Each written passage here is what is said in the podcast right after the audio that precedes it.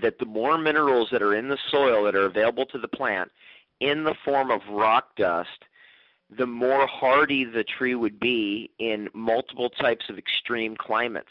And he successfully grew an orange tree in Michigan using rock dust, which I believe says a mountain of information about exactly how powerful minerals can be in our overall health equation.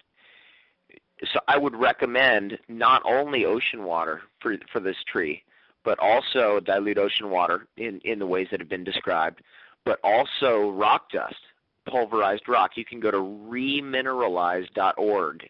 Plenty of resources there for you.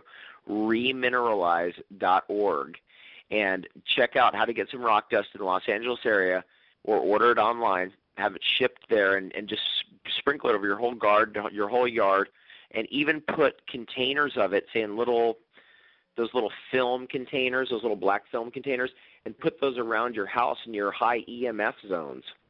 Because hmm. rock dust can block EMF fields, and rocks can in general as well.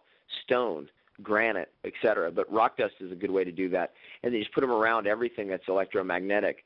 And that's something I do. It's like it's just kind of a common practice amongst amongst people I know and it, it will do wonders for your garden. It will actually attract all the best types of weeds into your yard because they want to grow in that kind of rich soil. For instant access to hundreds of clips just like this one, please go to thebestdayever.com. That's thebestdayever.com.